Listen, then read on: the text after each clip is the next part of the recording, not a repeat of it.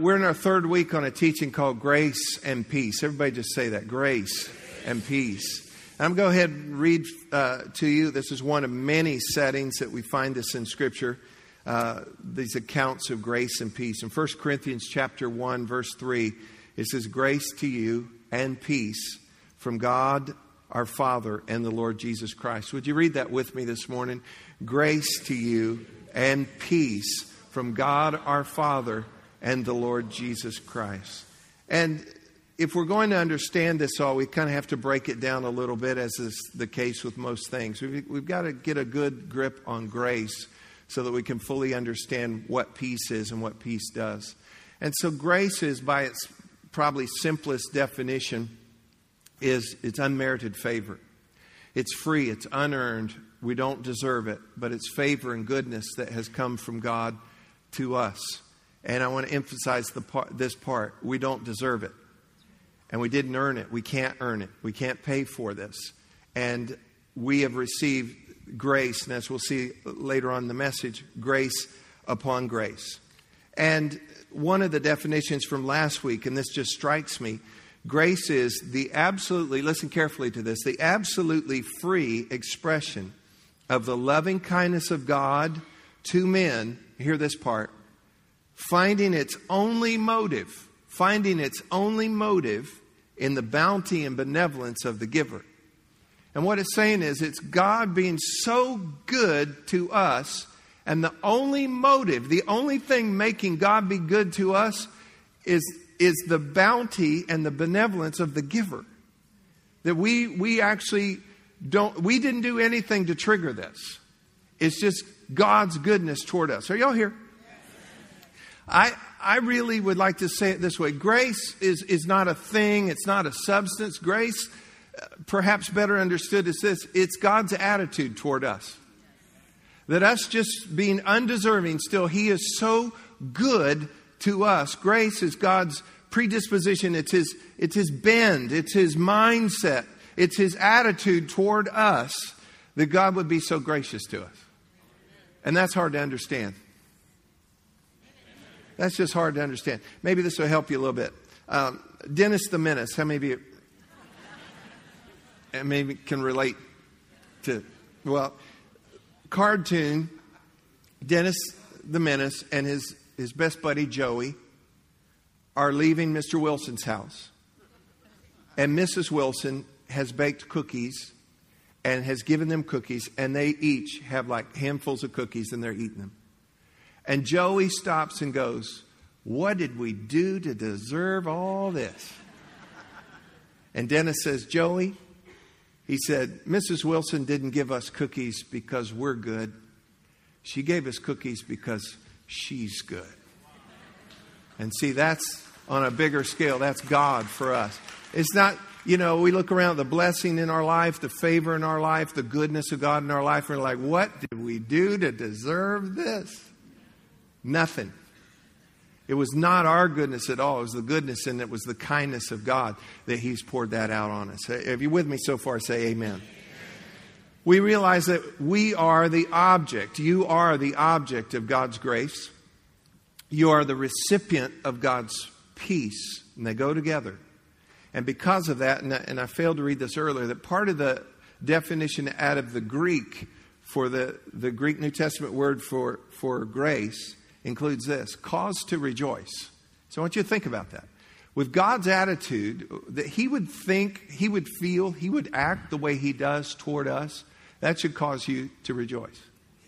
So you're not only the object of God's grace, you're the recipient of God's peace, and you have every reason to rejoice. No matter what's going on in the world. Say this with me this morning I am the object of God's grace. I am the recipient of God's peace, I have every reason to rejoice. And I want you to think about that. Now, grace and peace, uh, and as I've said, these are two of the major themes of the New Testament, and it's notable that they're coupled together. This is the most powerful, most prevalent also. This is the greatest coupling in the New Testament. 36 times grace and peace, the two dominant themes in the New Testament, are put together. And I think that we need to pay attention to this. It's not just a New Testament idea, though. We, we do find it in the Old Testament. In particular, one verse in Numbers 6 26, it says, May the Lord show you his favor. What's another word for favor? Grace. May the Lord show you his favor and give you his peace.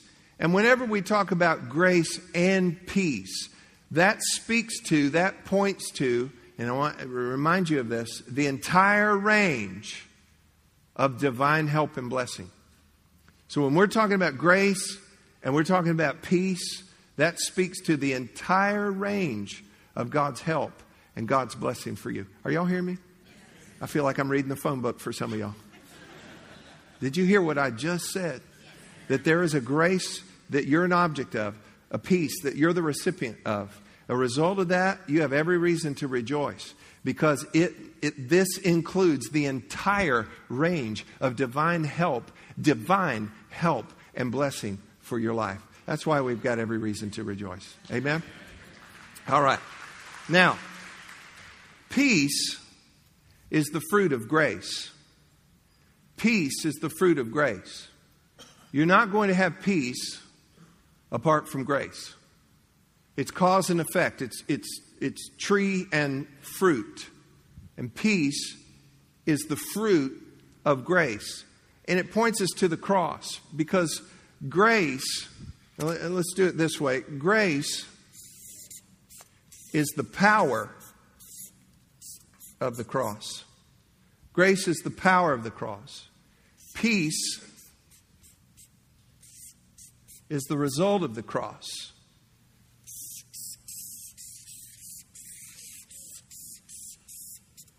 And you're not going to have grace apart from peace. Get this now. What took Jesus to the cross was the grace of God. And the result of that was the peace of God and the peace that we have. And follow this in Colossians 1:20.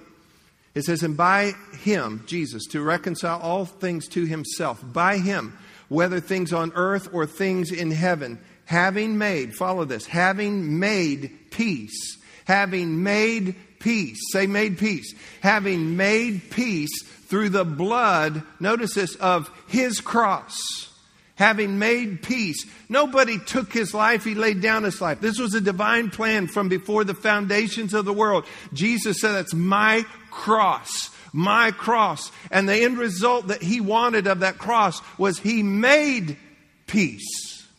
There was no peace. And he made peace through the blood of his cross. The blood here, the grace rather, is the only explanation then for the cross. How do you explain the cross? How do you explain what rational reason could there be that God would send his own son to die in our place? We weren't paying attention to God. We were sinful. We were undone. Scripture says we were actually enemies of God. And what did he do? He sent his, how do you explain this? He sent his own son to die a hideous death on a horrible cross so that we undeserving folks could be liberated from captivity, from the devil, from sin, from self, from, from death. How do you explain that? The only way that you can explain it is that's God's attitude toward us. That's God's grace toward us.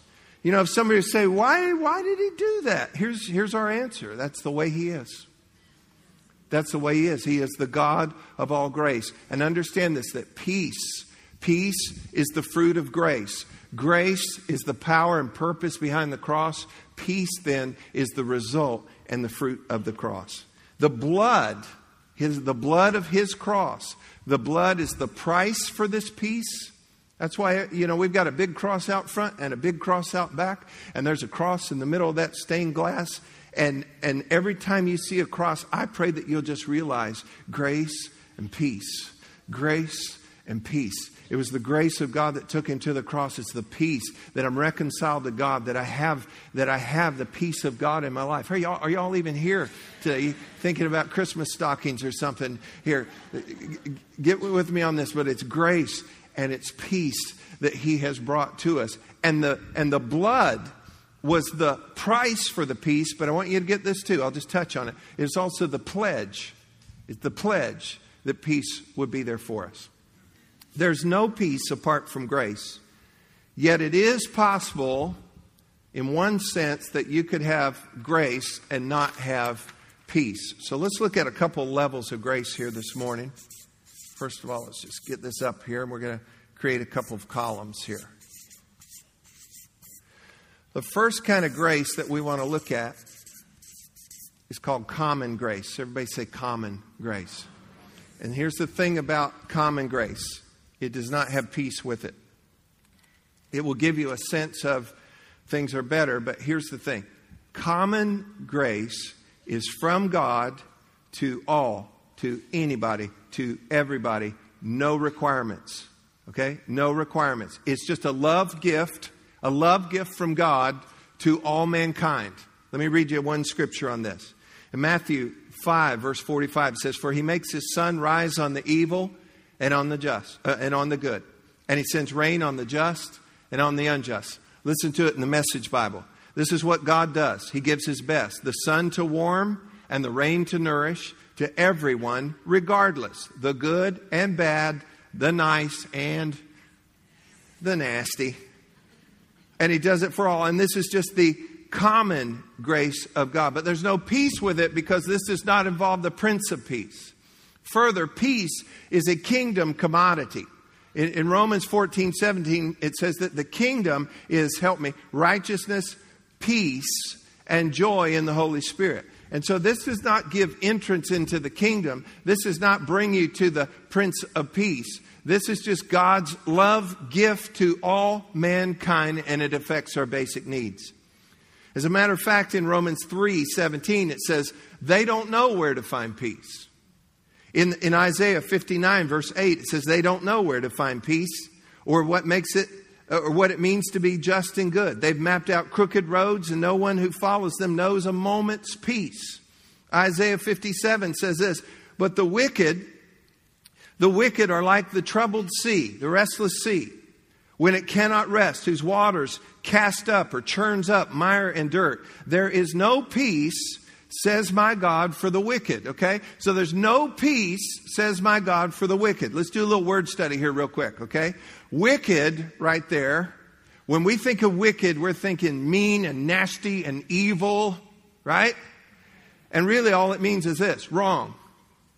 It just means wrong. There's no peace for the wrong, for those who are wrong. Well, help me on that because we live in a, a day in a culture where nothing's true and nothing's wrong and nothing's whatever. And you know what? That does not work. That does not work. I mean, you don't have to go very far to start to apply principles to things. There are absolutes.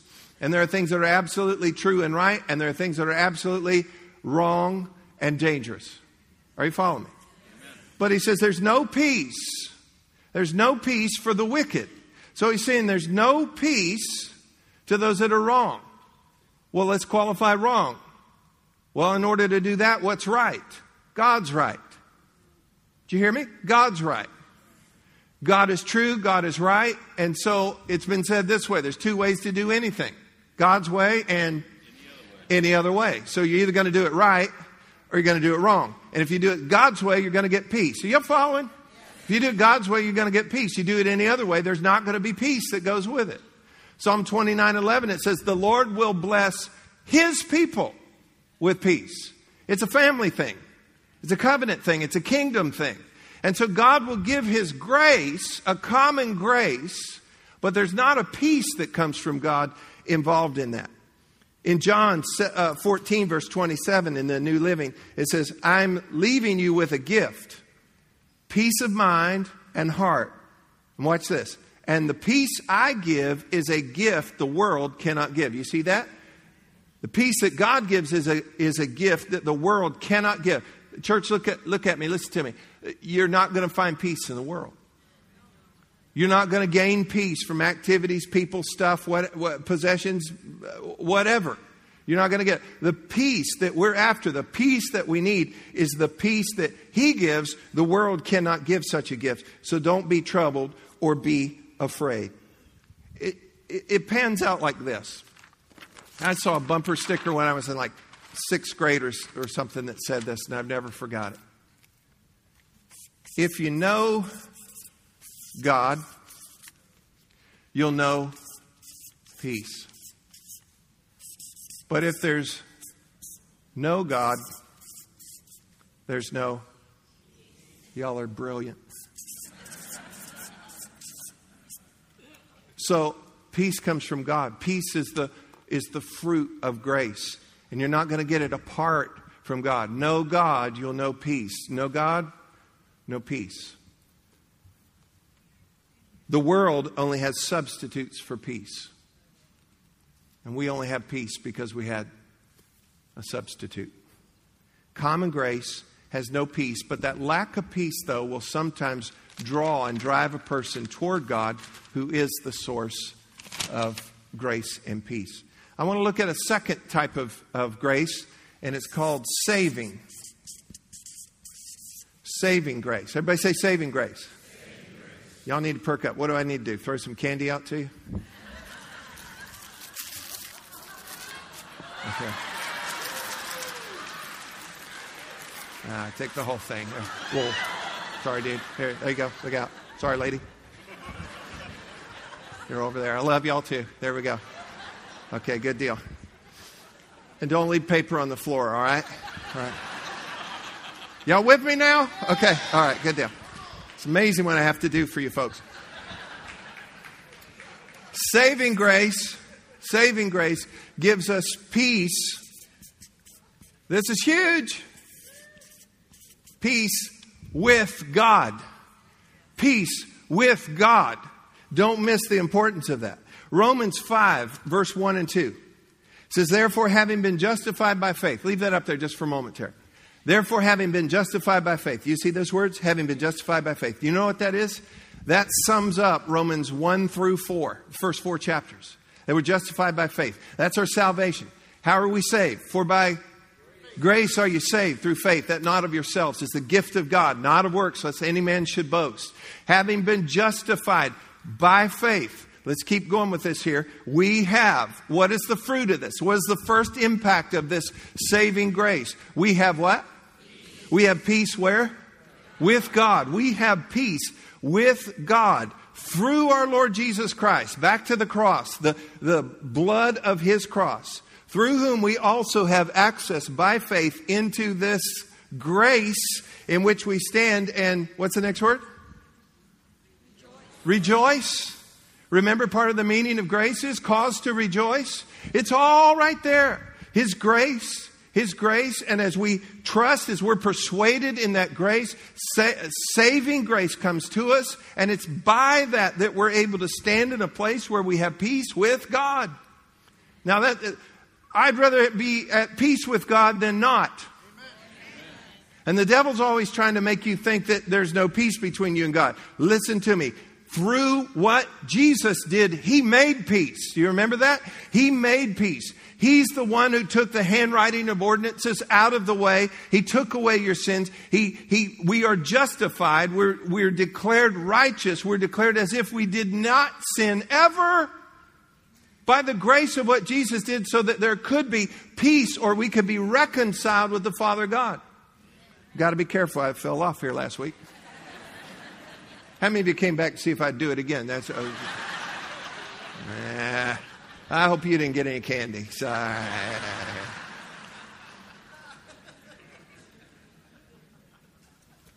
Now, there's much to be said about peace with God, but let me, let me say this.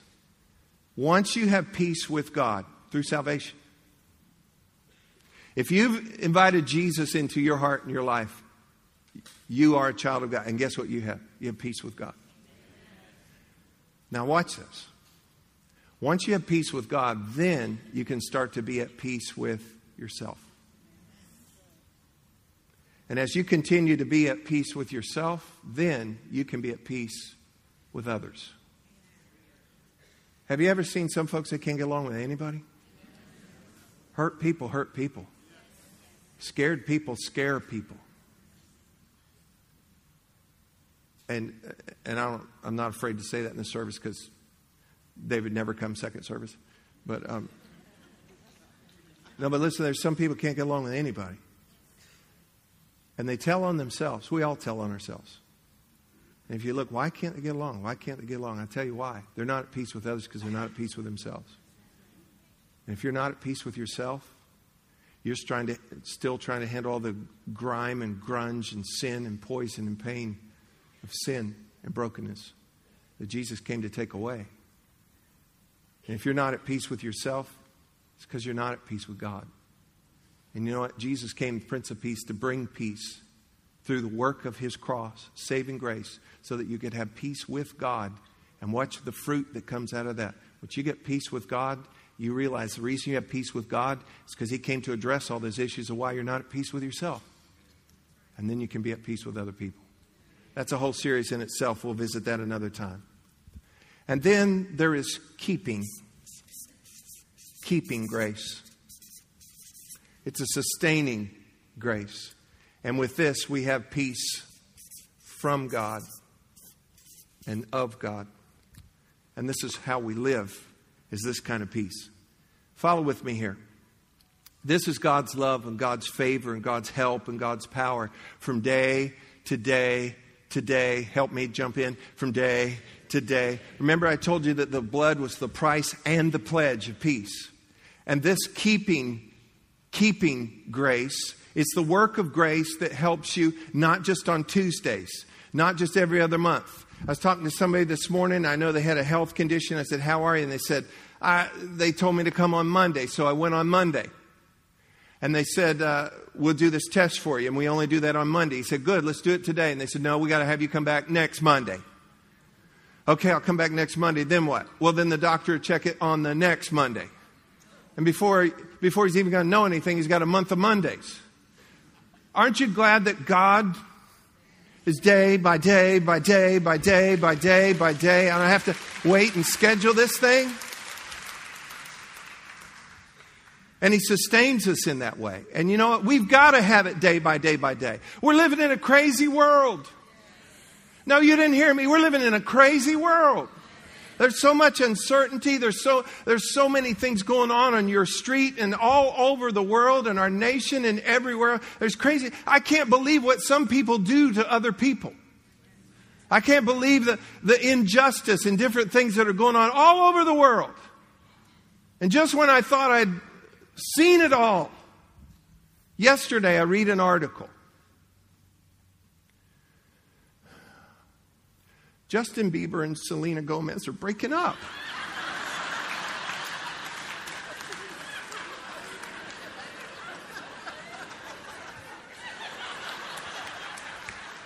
Right, listen to me. Who cares? Who cares?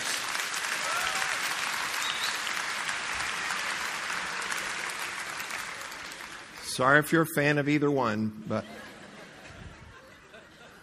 But we're talking about grace. And I'm thankful that no matter what hits the news or hits your street or your mailbox or your answering machine or comes to you, that there's a keeping grace, a sustaining grace that keeps us day by day by day by day by day. Listen to this in John 1:16. I'll read it in three different translations. And of his fullness we have all received and grace for grace. Listen to it in the New Living. From his abundance, we have all received one gracious blessing after another. Listen to it in the message. We all live off his generous bounty, gift after gift after gift. That's the, that's the sustaining, keeping grace of God. It's constant. It's constant. It's God's attitude towards us. He blesses his people with peace. It's the old hymn of the church. Through many dangers, toils, and snares, we have already come. Twas grace that got us safe this far. And help me. And grace will lead us home. Grace will lead us home. Church, you've got to be persuaded of God's attitude attitude towards you. You've got to be persuaded that His grace is enough. You've got to be persuaded that gift after gift after gift, day after day after day, there's a grace of God that will keep you, that will keep you, that will keep you. Let me read you one other verse. In Isaiah 26, verse 3, it says, You will keep him, that's God, God, you, will keep him, that's me, that's you, in perfect peace, whose mind is stayed on you because he trusts in you. I'm going to ask them to leave that verse up there for a moment. Watch this now. You will keep him in perfect peace. In the Hebrew, it lands like this You will keep him in shalom, shalom. You will keep him in peace, peace. And the structure of the language that's when those two words come intentionally back to back like that, you can knock, knock it over. It's like one block will not be top heavy. The two blocks, or might would be top heavy. The two blocks together, you cannot budge that. You will keep him in shalom, shalom. You will keep him in perfect peace. Follow this. Whose mind is stayed on you because he trusts in you. I think the best way to understand this verse is to read it backwards, not in this sense. Because he trusts in you, because he trusts in you.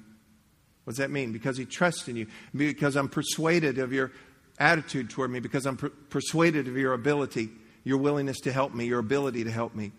Because he trusts in you, he will keep his mind what? Stayed on you. And as a result of that, he will keep us in shalom, shalom. He will keep us in peace, peace. A peace that can't be budged or tipped over. The pivot point, the hinge pin in all of this is that word stayed. Everybody say stayed. It has the idea of this to touch upon, to lean upon, to grasp, to cling to, to hold.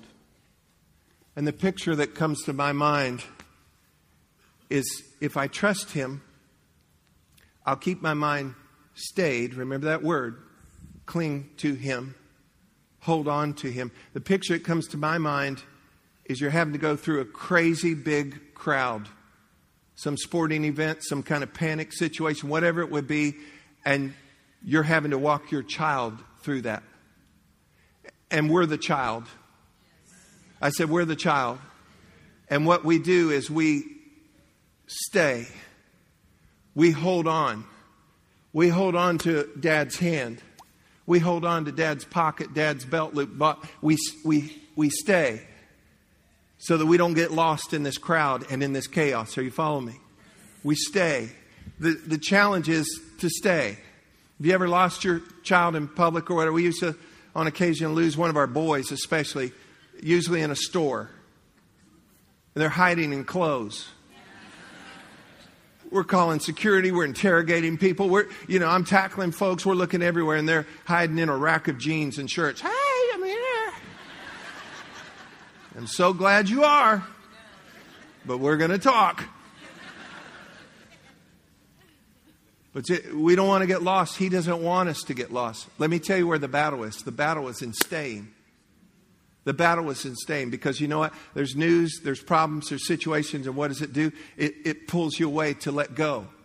But if you trust in Him, you'll keep your mind. Everybody say, My mind. And it's your frame of mind. You keep your mind and your frame of mind on Him. And if you trust Him, keep it stayed on Him. You hear this news, and what about that? And that happened, and this might happen, and did you hear about this? And you get all those things, and what do we do? We get our mind off of Him, our frame of mind off of Him, and we start looking. Everything's bad, isn't it?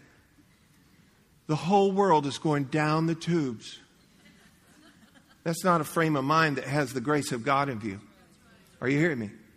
And so, what we've got to do because we trust in Him is keep our minds stayed on Him, and He will keep us in peace. Peace. Amen? And that is that keeping, keeping grace. Let me just wrap up with this. My assignment in this whole series is to call you to live in an awareness of God's grace and peace, is to remind you of this, and to tell you point blank, and hear me on this, to tell you to stop. Stop acting, stop living, stop thinking, stop talking like there's no grace and there's no peace. You need to correct that in your life. You need to correct that in how you live and how you think and how you talk, which is very important. Acting, thinking, talking like there is no grace and peace, when in fact you are the object of God's grace. And you're the recipient of God's peace. And you have every reason to rejoice. And because of His grace and because of His peace, you taste of His common grace. You taste of His saving grace if you're a child of God, and you have peace with God. And you have the keeping, sustaining grace of God that gives you peace from God. That's day by day by day, thing after thing after thing, He sees you through.